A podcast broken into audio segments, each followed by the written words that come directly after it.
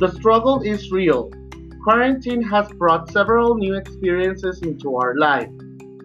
And definitely, doing homework has been one of the most difficult things. For example, on Monday I started to do my guides.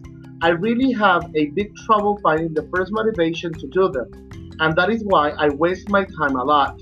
When my mom saw that I was not working, she called me to her room and talked to me for an one hour about the underprivileged people that do not have the opportunity to have an education as I do.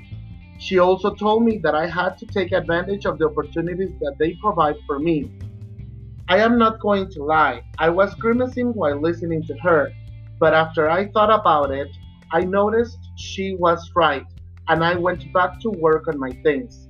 I started working on the math guide because I usually get tangled with the numbers. So I wanted to finish the the hard part first. I was nicely working when my brother interrupted me because he wanted to play soccer with me. I said no and got to finish my work.